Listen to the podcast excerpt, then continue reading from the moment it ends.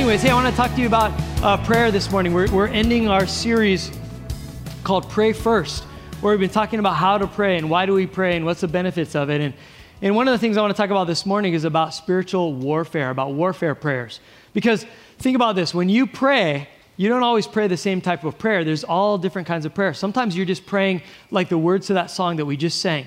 You're praying prayers of praise like the words of the song that say, you're a good, good father. And when we pray those kind of prayers, you're specifically telling God that you adore him, that you're just blessed by him, that he is worthy to be praised. Frankly, when you wake up every single day and you step out of your house in this state, on this island, you have something to praise God for, don't you? We live in the most beautiful, gorgeous state in the nation. I'll tell anybody, I'll challenge you, Arkansas, what? Hawaii is better. Like, come on, you know, like, come on, New York. No, Hawaii is, I mean, we are just so blessed that we, we can go to God in prayer and thank him in our prayers and, and just be, praise him for all that he is, his forgiveness, his love, his all that he has. And we can thank him. Thank you, God, for the, the house that I live in, the, the wife that I married, the kids that you've given me. Thank you for my church. Thank you for my church family, my friends, for all of those things that you're doing in my life. So there's, there's, there's prayers of praise. There's prayers of thanks. There's prayers sometimes of repentance. I'm sorry. Confession. End of the day, that's my ritual. I lay in bed. That's my prayers at night is I'm just going, God, man, I really was stupid today. I did that. I'm so sorry, God. I let you down. Lord, I confess to you. I don't want to hide this stuff in my life. I thought this way. I spoke these words. I want to confess. So there's times in prayer for that. There's times for all these things. There's time for praying for the needs of other people. Lord, would you bless my friend with this? And all of the, the cards that you write every single week that come in, the praise, prayer requests, I'm praying over those every week. Tammy, Pastor Tammy types them all up and I get the email and I'm praying, Lord, supply the needs of this person, of that person, of this person. All different kinds of prayer, but here, there's a time and a place that all of our prayers should include one aspect, which is warfare prayers, spiritual warfare prayers, because we have a very real enemy that's actually out to get us. Because he's an en- enemy of God, we're God's kids. That therefore makes us an enemy of the devil, of Satan. And so we're going to talk about that this morning, and I'm not trying to freak you guys out, but there are things in life that sometimes take us praying specifically warfare prayers against, and um, sometimes it's just like the coincidental things is like, why, why am I why am I fighting with someone right now? I don't even have anything against them. There's nothing going on. Why are we so irritable about each other? And you just like, that's not normal. It's not natural. Or why is it sometimes like for new people that become Christians, they get all excited. They're fired up, change their life, go for God, change the habits, everything.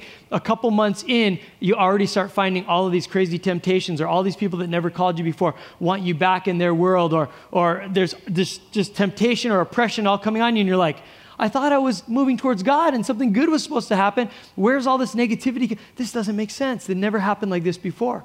Or you're all ramped up to go to church. You come to church today, ready to hear a word from the Lord. And something about the worship is you just don't even want to worship and you don't know why. Or you're sitting here right now and you're mad at Pastor Carl. Shame on you. But you don't know why. You just came into church and you're just, ugh, you're just super mad and you don't know why. You know what that is? That unexplainable stuff that is not natural, that supernatural spiritual stuff. There is influences that the enemy has. He's the prince of this earth. We're going to talk about the ruler. God has allowed him to have authority and power on planet earth. Okay? And we got to get used to that. And so I want to teach you about that today. I don't want to scare you because the, the problem is we, we go one of two ways. We either under-spiritualize everything and we think, materialist point of view. Everything, what you see is what you get. Yeah, I'll see the spiritual stuff when I get to heaven. But here and now, life is what you make it and it's what you see.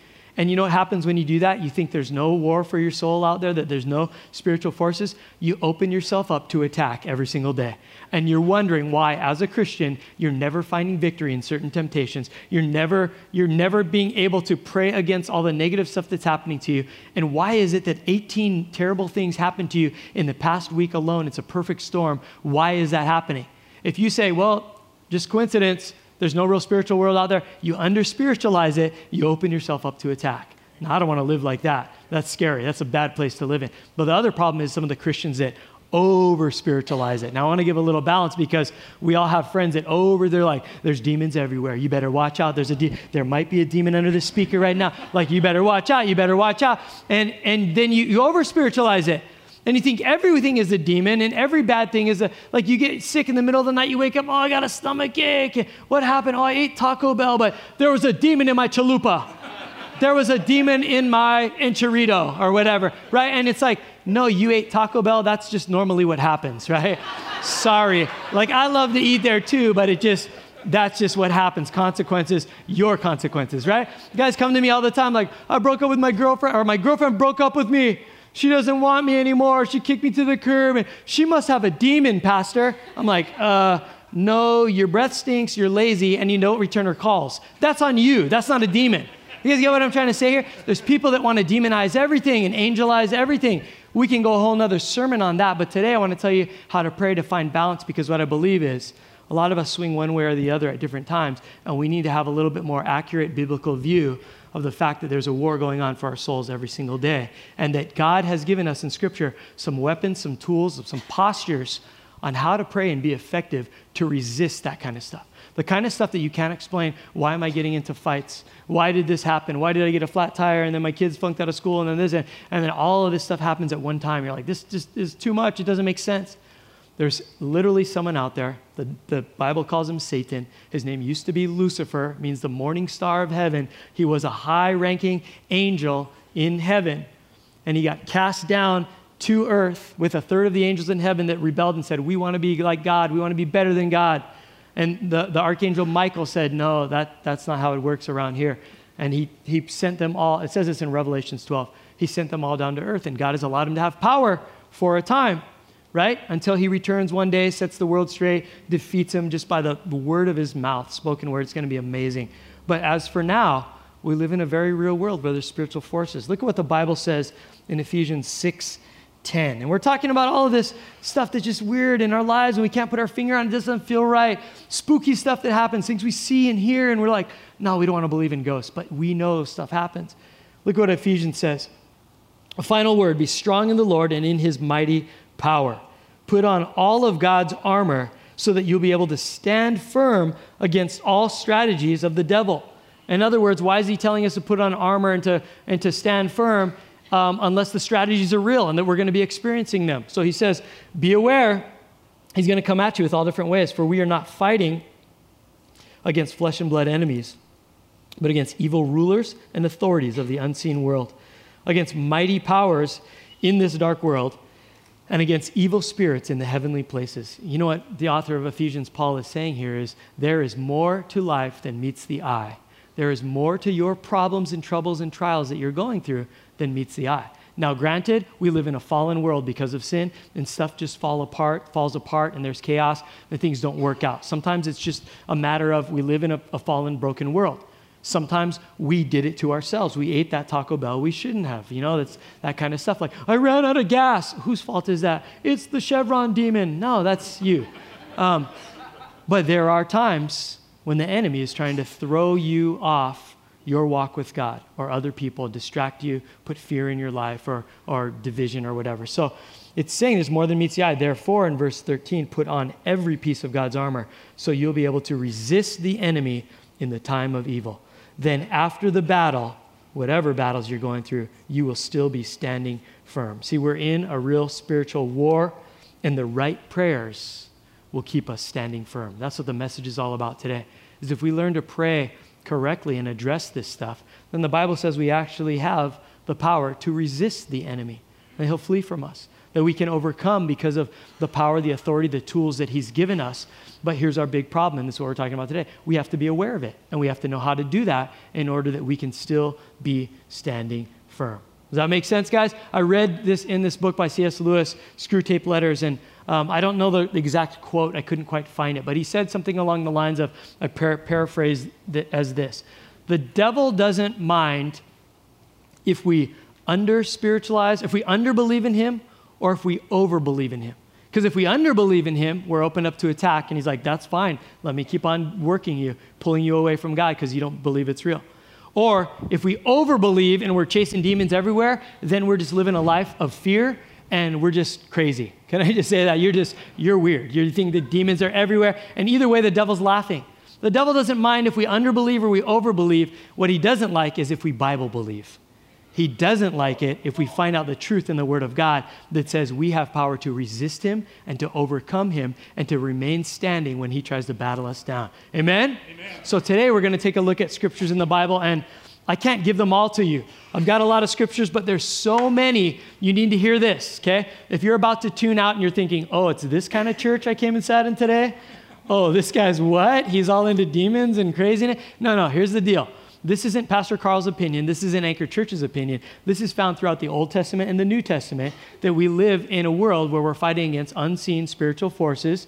And there's many stories and examples and verses in all the way the Old Testament, all the way to the New Testament, up to today's church, where people encounter this kind of stuff and do battle against it. So this is all coming from the Bible. Did you guys get that this morning? Yeah. It's from the Bible. It's not Pastor Carl's opinion. I just want to make that clear, because sometimes we talk about spiritual stuff and people are like, oh, you're one of those. No, no, no. This is, this is the Bible. We need to deal with this. So I want to give you a few things. Here's the first thing I want, a thought I want you to know as you go into praying warfare prayers. Now, warfare prayers aren't going to be all the time, and you're just not going to be just caught up in it. But there's certain things in life you got to address. Here's the first thing is you need to know the real enemy. What I mean by that is don't take him lightly. Don't ignore the devil. Don't think that like it's, you know, in the cartoons, the little devil on one side and the little angel on the other, and that's just like your conscience. It's just a joke. He's the red guy with a pitchfork and the horns, and like, no, no, we don't take him that lightly. We don't mess around with that stuff. And anything that he may be loosely related to, don't mess around with it. Know that he's a real enemy, that that stuff can shake you up. Here's an example that I have. I use this one all the time, but it's a perfect example to me of not taking the enemy lightly, because there's a reason. I'll tell you this. Uh, years ago, when Kanani and I were youth pastoring in Huntington Beach, California, we had a youth group of like one hundred fifty kids, two hundred kids, and, and we had these girls that came in, and they came to Kanani one day and they said, can you pray for us, pray for our house? Um, there's like, we think there's like spirits living in our house. And we're like, whoa, wait, hold on, what? That's not good. I was like, no, but they're not bad. They've never hurt us. They're like another family that lives there. I'm like, no, that's, according to the Bible, that's wrong. That's not good. There's either angels or there's unclean spirits, demonic, and people want to call them ghosts, but we know scripturally that it's either angelic or it's demonic. And so they go, well, no, it's just a nice family. I mean, what do you mean a family? How do you know there's a family living in your house? Well, sometimes we hear them, and like we hear, like we're brushing our teeth in the in the bathroom, we hear singing in our ear, and there's like nobody there. And then other times, like my sister wakes up in the middle of the night, and she looks down the hall because she hears people talking, and she sees like a mom feeding her kids at our table in the kitchen, and that's not supposed to be there. And we're like, no, that's not supposed to be there. That's bad. That's that's wrong. You don't want that in your house. And so we asked the kids, is there any reason why you would be letting it? No, we love Jesus, you know. Okay, okay. So Kanani goes to the house. She prays for a few days. No problems, no signs, no hearing, nothing, no seeing, nothing. It's all good. She comes back. Uh, they come back to youth group the next week, and they say, oh, Kanani, it's, they're still there. They're back, and they're still making noise and talking, and we see them and this and that. And she goes, okay, what is it that you're allowing um, into your house to allow the enemy in there, or allow that spiritual stuff in there? Because to some degree, you're not serious enough about what's going on. Do you have anything in your house that would be uh, anything like satanic or other of other cultic or religious or any kind of spiritual power? Precisely, do you have any tarot cards? Because teenagers like to play with tarot cards, right? Do you have a Ouija board? Because teenagers are super interested in all that. No, no. And then the one sister hits the other sister. What about under your bed? Oh, uh, and Kanani asks her, what's under your bed? Oh, tarot cards and a Ouija board. What? So she, so we go to the house and we're like, okay, we're throwing this stuff away. Toss that stuff out. Is there anything around here that just might be some kind of anything? Because guess what? There's a real enemy out there, and we don't take him lightly. Let's take him seriously. Let's get anything out of the house, pray over the house again, anoint the house with oil, pray over the girls, the family. Guess what? Everything left, everything's good. Peace of God entered the house. Holy Spirit dwell, dwells there. It's all clean. It's all good. But here's the problem. We take the enemy too lightly. Ah, uh, what's a, what's a big deal about that little devil tattoo I got on me? What's a, I'm, I'm not trying to diss you. If you have one, please don't burn it. Don't burn it off for my sake or anything. I'm just saying, that we need to know that there's a very real enemy. Listen to First Peter five, eight, and nine. Listen to this. First Peter says, stay alert, watch out for your great enemy, the devil. He prowls around like a roaring lion looking for someone to devour. Stand firm against him and be strong in your faith. Remember that your family of believers all over the world, all Christians, are going through the same kind of suffering that you are. There's a very real enemy, and when you became a Christian, he's your enemy. the enemy, Satan, the devil, he is your enemy. He's against you. His whole goal is to keep you from getting closer to God and to jack up your life, to keep people from knowing God, to keep you from continuing to live for God. He's very real. He's very out there. And when you became a Christian, you're an instant target. You're the enemy of Satan. Because here's the deal. Here's what I'm talking about today. There's only two types of power in this world. Only two. There isn't God, and there's a devil, and then there's like new age this, and there's like evil cultic this, and blah, blah. No, you're either on one side or the other. And when you're on Jesus' side, you're in, you're on. And every every other kind of power that's out there in the world that you think is, oh, it's harmless, it's not that big of a deal, there's only two sides. It belongs to the enemy, to Satan. Now, again, I'm not trying to freak you out and scare you, but we need to recognize it, that there is a real enemy, that he's out there. But here's the thing that you need to know, because I don't want you living a life of fear. I don't want you freaking out, going out of here and just be like scared all the time in your prayers. I want you to know this and write this fact down, because you need to mark this on your heart. The devil is not stronger than God. Amen? Amen? The devil is not stronger than God. Look, even what he's called in Scripture, even though he's called by Jesus now, this isn't anybody else talking, by Jesus in John chapter twelve, that Jesus calls Satan the ruler of this earth, this world, the prince of this earth. In other words, he has power, he has strong power, and he's influencing everybody in this earth. He's trying his hardest. Jesus says he's that powerful. He's the ruler of this, this world. But here's the cool thing in John, First John four four. It says, speaking to us as Christians, you are of God. Little children, you have overcome them, those against God, because he who is in you is greater than he who is in the world. Amen?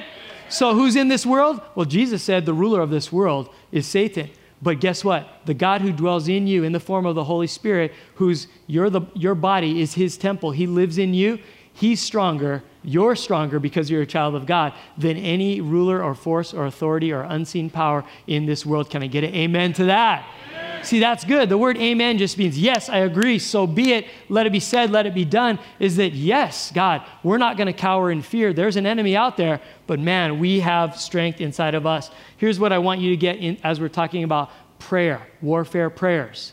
When you pray, don't be afraid, be effective. That's what I'm telling you today, is when you pray, learn to be effective. And that's what I want you to know, is that the, the, little, the little token prayer that says in the morning, like, bless my day today, God, that's not necessarily going to beat down all the crazy coincidences or stuff you're hearing or seeing or irritable people for no reason or, or health tragedies and all of this stuff coming at you. You got to really know how to, to pray, and you want to be effective, because First John four eighteen says, perfect love casts out all fear. And God has perfect love for us and us for him. And so he's given us weapons. Is this good so far? How many of you guys are just a little bit more interested now in today's sermon? Like, whoa, I need to hear this stuff. Well, here's the second thing, aside from knowing the real enemy, is that you need to be able to pray in the right spirit. This is really important, really important. Second Corinthians chapter ten is another set of verses that talk boldly against spiritual warfare. But before it gets rugged and gnarly and it says, we're going to throw down strongholds and we're going to do all of this, look at how Paul starts the chapter. He says, now I, Paul, myself, urge you, and he's about to get into spiritual warfare, but he says, I urge you by the meekness and gentleness of Christ. It's like, whoa, we're going to do spiritual warfare, but we're supposed to take a, a, a spirit of meekness and of gentleness. Then in verse three, a couple of verses later, it says, we're, we are human, but we don't wage war as humans do. If you're waging war in the human, you're like, ah, I'm getting ready. I'm going to fight the enemy. I'm fired up. Ah, right? You get all emotional. You get like bold. You get like, ah, you go pick a fight. But he's saying that spiritually, we don't need to do that. Now, I think this is really important, the meekness and gentleness of Christ. Before we do spiritual warfare, he's saying this. You don't have to go with big, crazy emotions. You don't have to get all angry at the devil and be like, ah, I'm going to come at you. You don't have to necessarily have pride or arrogance that says, you're done, I'm walking into this, I win, rah! And you're taunting him, because there's some people I know that go looking for spiritual warfare fights, right? I'm going to go into the dark places, I'm going to do this. You got to be careful. He's a real enemy. He's got power. Don't mess around with that unless you know you're in the right spirit, you got the right weapons. So he goes, don't go off in, in emotion and pride and anger. And you, you know people that sometimes pray, and then when they think when they're doing spiritual warfare, they got to yell, and so the volume goes up, or the prayers go long, it goes loud or long, and they got like five hours of yelling and veins are popping. Ah! Basically, God in, in, the, in the Bible, Paul is saying, you don't need to do that. Here's the thing, volume doesn't really make a difference in spiritual warfare. Like we think it does, it does, you don't need to. Here's the reasoning. With the meekness and gentleness of Christ, we don't have to wage war as the world does. We wage it in, listen to this, God's power, not your emotion. Not your power, not your emotion. When we get emotional, you know what we think we're doing? We think we're helping God by being all aggressive and all of that. And God's going, here's the deal. Paul wrote it himself. When I'm weak, he is strong. I'm strongest when I'm weakest because God's power can flow through me and myself, my own identity, my own emotion doesn't get in the way of God trying to do something here. Here's the deal is you stay humble, you be careful, you have a posture. When you pray against spiritual warfare, you don't have to get all nuts and look ridiculous. Rah!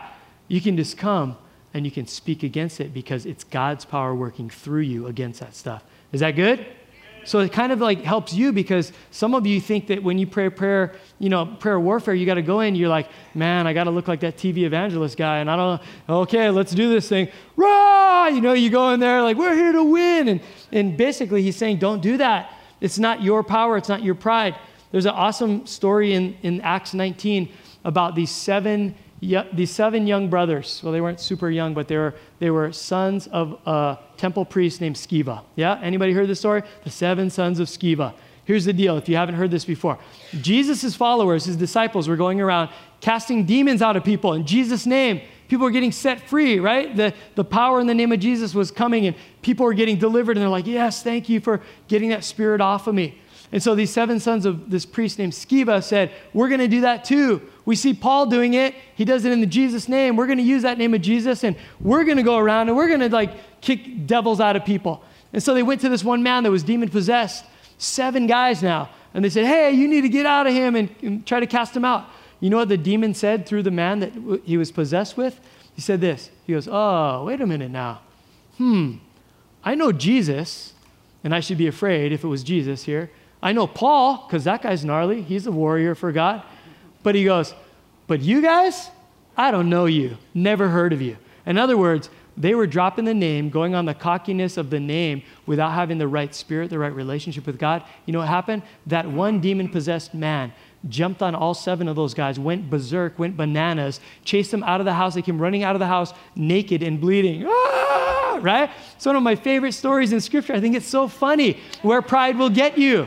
And this verse is saying, it's not about pride. It's not about your emotion. It's not about your cocky arrogance thinking, I'm going to go do this. What it is is saying this, God, I can't do anything here, but you can.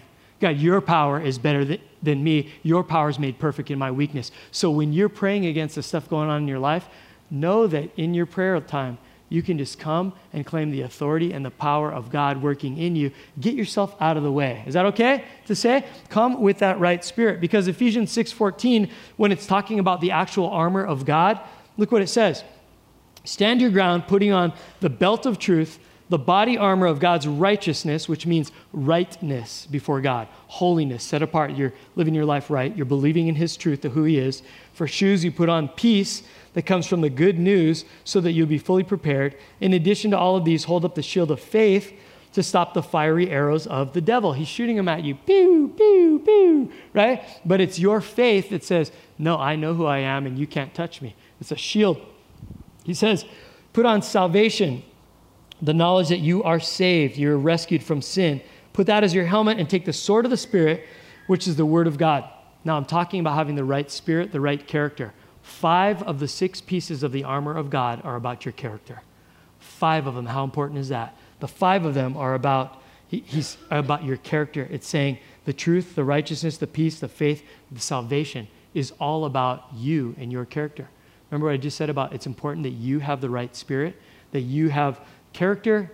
Listen, in the Bible, when I read every Bible story out there and teaching out there, character is more important than skill or strength every single day of the week. I believe in our world as well, we ought to look at that and we ought to not focus on the people that look all amazing and charismatic and all of that. That's good. Those are good gifts. But if there isn't character and they don't have the right spirit, then never mind. Uh, David in the Psalms, he talks about two things. It, it, it described David in Psalm one oh three, I think it is, where it describes him. And it said he led with integrity of heart and skillfulness of hands. That it's not just one or the other. Like you should be skillful, you should be good at what you do, but that integrity is so important. And when you go into warfare, man, it's the inner victory that leads to the outer victory. Amen? It's who you are, because you're praying and you're like, why is that stuff not going away in my life? Why, I've been praying, this is spiritual warfare. And the deal is, are you living in truth? Are you living in righteousness, peace, faith, and salvation? Because that's the majority of the armor of God. There's only one offensive weapon, which is the sword of the Spirit, the Word of God. But do you see how much is about your spirit, your character? Is that interesting? See, people go, well, why is it not working? Well, the question I ask is, why would the devil leave you alone if you keep letting him back in? Right? Why were you praying the devil away from you? But the nature of who you are and how you're living is you're giving him areas and ways to just have his own way and giving him a football foothold into your life. So it's important, the right spirit. Here's the third thing, is you use the right weapons. He has given us weapons that we need to know when we pray. These are things that we can use. Second Corinthians ten four, it says we use God's mighty weapons, not worldly weapons, okay? Not guns, not bombs, not poison, not whatever happened to that guy from North Korea or whatever in the airport, and poison, right? That's, we don't do that because we do, it's not effective against the enemy and his strategies. We use God's weapons. And here's the first one that is so important. I hope you get this. The name of Jesus. Man, that is a powerful name.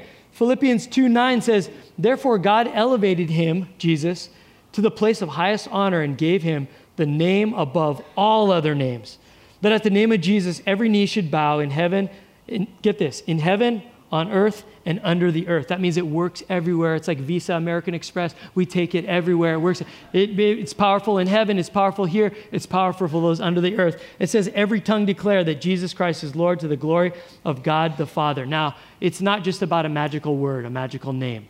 It's not just when you just say, just Jesus, or Messiah, or Savior, or the Jews say, Yeshua HaMashiach, right? Jesus the Messiah. It's not, the power isn't just in the name. What the Bible refers to is the character, the reputation, the authority, the role that is represented in that name. You guys get what I'm talking about? Because seven sons of Sceva, they tried to be name droppers. They tried to drop it, but there was no relationship with God. There was no authority. They didn't know the full identity. They thought they could do it because it was a magic word, and it didn't work. But the name of Jesus is powerful to be used by those who believe in the name of Jesus. Amen? And so we, we use that name, and we use it often. It's a name above all of the other names, right? You think about it. It's the name above divorce. It's the name above cancer. It's the name above bankruptcy and debt and loneliness and depression and addiction and drugs and alcohol. It is the name above all other names. So when you use that name when you're praying, that's why when we pray, we pray to the Father in Jesus' name, right? It's like we're just sealing whatever we're coming against by someone else's authority that's bigger and higher than you. Amen? And so you use that name as often as you can. Use the authority of it. Be a name dropper in this case. Sometimes we tease people that are name droppers, like, oh, I heard you know so-and-so. Well, I know this person. And we don't like the name dropper thing. But when it comes to spiritual warfare, be a name dropper. Use his name. Use it often. Get to know it. Speak it out. Know the identity that comes from that. It has a different meaning entirely to you than it does to the devil. Remember that. To you, it means rescue. It means faith. It means hope. It means peace. It means anchor. But to the devil, you use that name, it just means fear. It means like, uh-oh, oh no, whoa, he's using that name. Oh no, he's he's speaking on behalf of, oh, okay, okay, okay, I give, I give. Mercy, mercy, right? I give up. So use that name often. Here's the second weapon, super important, the Word of God. The Word of God. He gives us the Bible for a reason. It's full of promises, it's full of love, it's full of truth, it's full of light, and it sets us free from any of that demonic stuff. Hebrews four twelve says, the Word of God is alive and powerful. It's active. It's not just a book. The Bible is not the same as the romance model, novel you're reading right now, or the whatever other like books you happen to be reading, the, the quick fix books on how to how to fix your computer or whatever that is. You know, what is that? Computer fixing for dummies. You ever read those books, the For Dummies books with the black and the yellow stuff? I'm all about that because I'm first and foremost dummy. Like I need to learn. Like I read that. But you know what? The Bible is the book for dummies for the spiritual world, for all of us that want to live successful lives. It is the best book. It's alive. It's active. Psalm one nineteen, one oh five says, the Word of God, Lord, your Word, it's a lamp unto my feet. It's a light unto my path. That means when the darkness is pressing in in this world and there's stuff happening to me that's negative and I don't have explanations or excuses for, why is it so dark, God? You know what I do? I go to the Word. I read the word, I memorize the word, I pray the scriptures of the word, I quote it back to the enemy and quote it to myself. And you know what it's like? It's like the darkness is pressing in and I go to the word and boom, it flips on a switch. It flips on the light switch. Think about tonight when you're going for your midnight snack, those of you that aren't fasting. You go for the midnight snack, you go to the kitchen, you flick on the light, what happens? The roaches scatter, right? They all hide. You don't think they're there, but roaches are everywhere in Hawaii, right? No matter what, they're just there. And you flip on the, the light switch and the roaches all scatter. Like, ah, they run and they hide. Except for the one, the big B fifty-two bomber one. You guys know, you know those ones that they kind of just like, they cringe and then they look at you and they're like, what? And you're like, oh no. And you're like, hey, beat it, you know, and it just, it comes a little bit closer to you like, oh no, because we have those in Hawaii, don't we? Those giant ones, and they'll fly right at your head. They're not even scared. And you're like getting your slipper off, you're ready, but you're hesitant because you know, if you hit it, you know what happens, right? It's like, pack, ugh. And now you got extra work cleaning up the kitchen at twelve a m when you're hungry. Now you're not hungry anymore. It becomes a problem. But here's the thing that I know is that when the darkness is pressing in in me and my life, and I go to the Word of God, the light comes on. When I speak out the Word of God and stand on those promises, then I suddenly realize, wait a minute, I'm not afraid anymore. I don't have to deal with this stuff. God's given me a solution, a weapon to speak against the enemy. Amen? Amen. Now, these are good weapons. I hope you guys use these things, but, but read it, pray it, sing it. So many of the words that we sing in worship songs are straight out of the Bible or concepts of the Bible. And when stuff starts going on, listen to this. Guy after seven a m service said this. His daughter picked up some stray mutt, crazy dog, and she's like, oh, that's going to be my service dog or whatever. He's like, that's not a service dog. You can't just grab a dog and call it a service dog. It has to be trained. So this service dog she brought home was freaking out, and everybody had to chase it all around the house because it wouldn't be kept. It wasn't obeying. And so they finally cornered it, and he was trying to be all nice and loving, and he finally gets it, and he's like, hey, come here, buddy, and all of this. And he grabs the dog, and the dog bites him. Rawr! The dog bites his arm um, yesterday. And I was like, whoa, what happened? He goes, man, first thing I could think of was the name of Jesus. So I just said, Jesus, and the dog submitted. And he goes, the whole family was tripping out. They all watched it, and they're like, what the heck is going on? He goes, I can't believe it. I said the name of Jesus. The dog submitted. I had authority over that dog. I'm like, wow, that's I'm preaching that. That's good. That's... But see, the name of Jesus, the word of God, you speak that to enemies, you speak that to the forces of darkness, man, they have to go. Here's the third thing that's a great weapon is the power of the cross. Man, what the cross represents. I wouldn't have any power if it wasn't for the power of the cross. If it wasn't for the blood of the Lamb, if it wasn't for Jesus giving his own life for mine, I would still be Carl Moore, born into sin, born into the flesh, living my own life, making my own decisions, mistakes, problems, doing whatever, trying to get by. And at the end of my life, I go with the enemy. I go with the devil because I said there's only two sides that you belong to. And it would just be me and my own, and anything bad comes along and happens, I got to fend for myself. But praise God for what Jesus did at the cross. Praise God for the extravagant love of the Father that said, they're worth it. I'm sending my son down there to do what he's going to do at that cross, to give his own blood in place for my life. And when you're dealing with that spiritual warfare stuff, man, you pray against the enemy, you rebuke him and let him know that Jesus bought me, that I am now God's kid, and there's not much you can do about it. And even if you sideline me for a minute, I'm still on the winning team, and I win because of what Jesus did. Amen? Amen. Look at what it, it says in, in Revelations one eighteen, Jesus talking, I am he who lives and was dead, not many people can say that, and behold, I am alive forevermore. Amen. Jesus amened himself in Scripture. Is that good? He's like, I'm that good. Amen. Amen, Jesus. You're good. He says, and I have the keys of Hades and of death. That means the worst that you think, he goes, I hold the keys to hell and death itself. He said, see, from the minute that I died on that cross until I was resurrected on Sunday morning, guess where I was? I was apart from the Father, but I was down snatching the keys out of the, the devil's uh, ownership, taking the keys to Hades, hell itself, and death itself. I own that. So I'm bigger, I'm better, I'm stronger because of what Jesus did at the cross. Isn't that cool that we can claim that? We speak that to ourselves, that no matter what happens, I win. Let me show you this picture really quickly to illustrate it. See this picture of what this guy has on his hand? That is a hunk of jewelry right there. That is a rock. You know what that is? That's the Denver Broncos twenty sixteen Super Bowl championship winning ring. We got a Denver fan right there, huh? That is a thirty-seven thousand dollar ring. Everyone on the team got one. And look at how huge that is. Now, here's the deal. not only is that thirty-seven thousand dollars, but there's honor, there's pride, there's accomplishment, there is, there is I'm the man because I went to a Super Bowl. And you only need one, right? Some guy's got like five now, though. That's like crazy, Tom Brady. How dare you?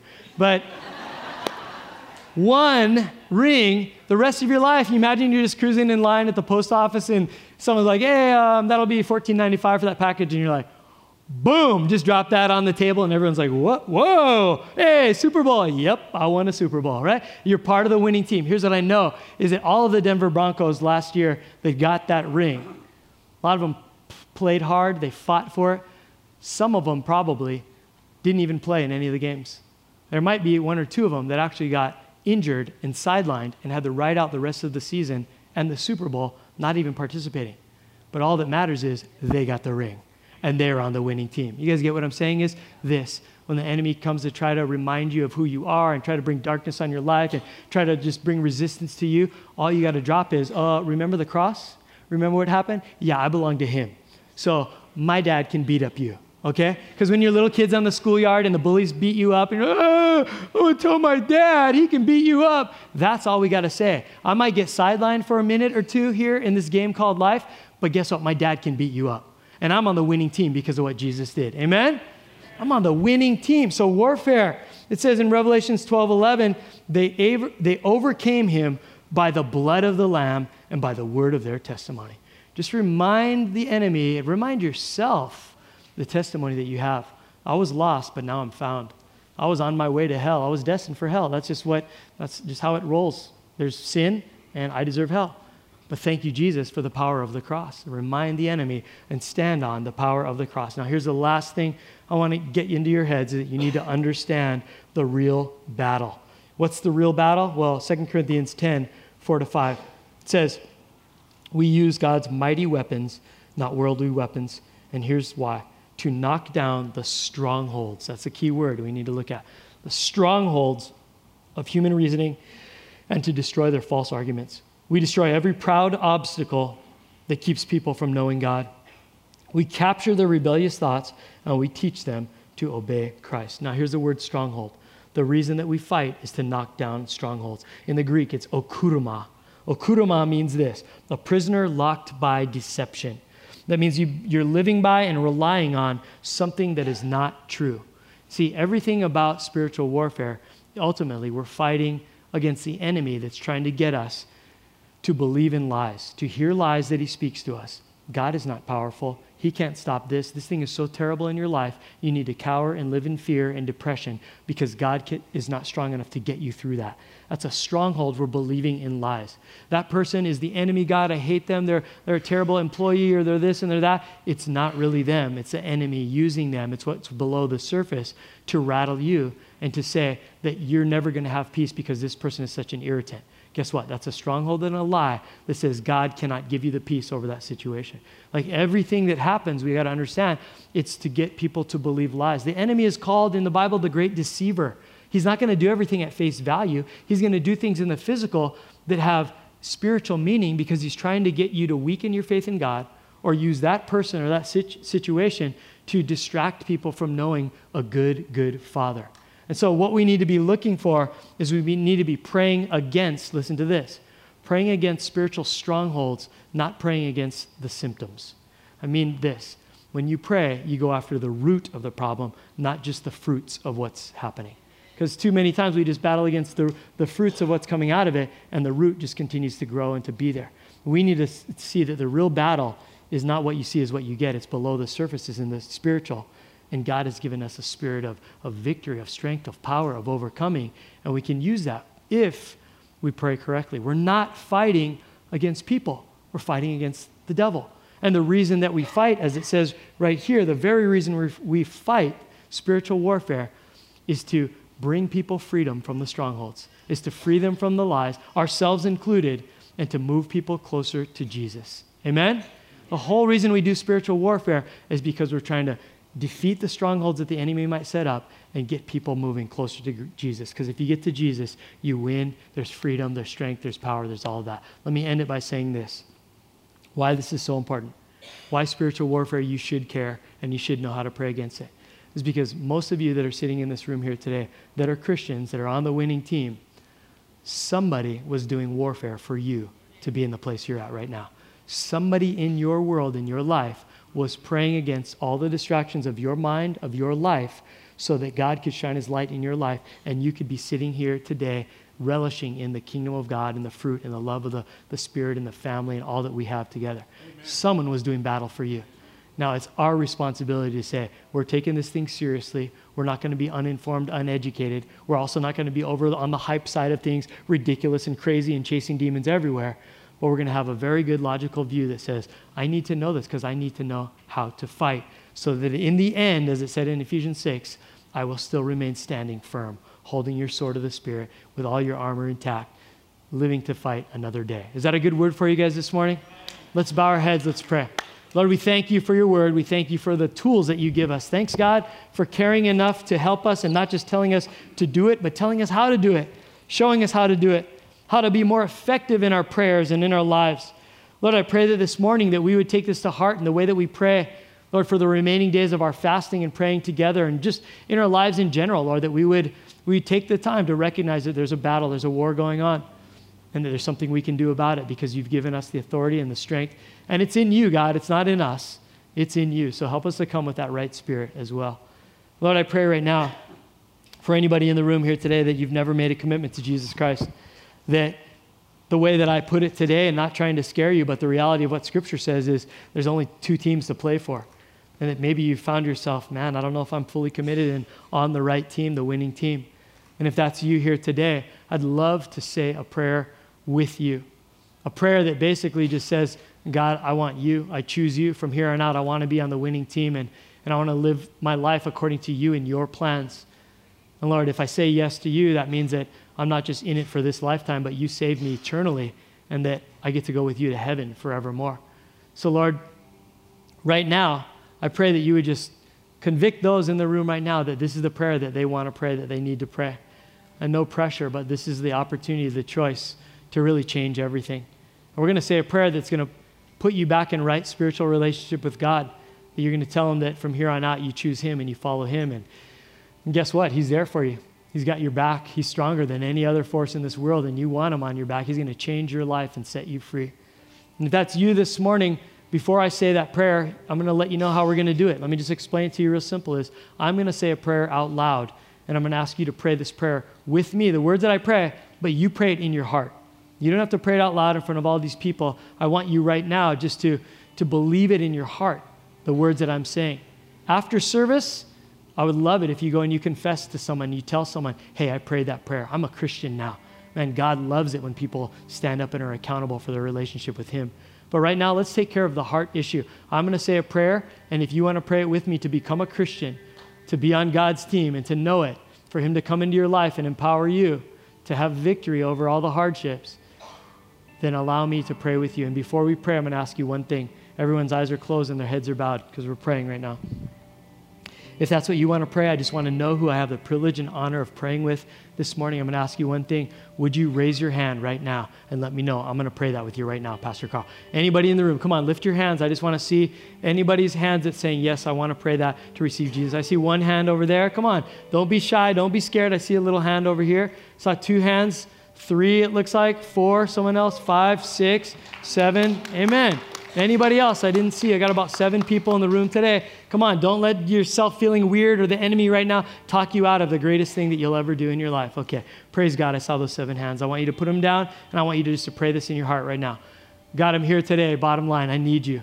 I get it. I want to be on the winning team. I need your help in my life. Stuff happens to me sometimes, and I don't know what to do with it. I need some help here. Lord, I believe that your son, Jesus, actually did really two thousand years ago come down to planet Earth and walk in human form and teach us about love and relationship with you. And I believe that he went to the cross to die for anybody and everybody that would believe in him, that what he was dying for was our sin, my sin, God. I'm a sinful human being, but because of Jesus, he paid the price that that sin is overlooked, it's forgiven, and now I can be in relationship with a mighty and holy God. So God, I believe that Jesus did that, that he didn't just die for me, he did what no one else could do. He rose from the dead, conquered death and Hades and hell itself. So God, from here on out, I believe in that. I receive that gift of salvation that you've made available for me. And Lord, not only this one prayer, it's not a one-time prayer. Here on out, I'm going to follow you. I'm going to listen to you. I'm going to read your word. I'm going to get water baptized. I'm going to receive the power of the Holy Spirit in my life. I'm going to go to church. I'm going to be a part of all that you have for my life. Lord, right now, from the bottom of my heart, everything you have for me, my answer is yes. Yes, Jesus, I will follow you. Thank you from this moment on for being my God and being my Savior for all of eternity. In Jesus' name we pray. Amen. Amen. Can we praise God for those people right now?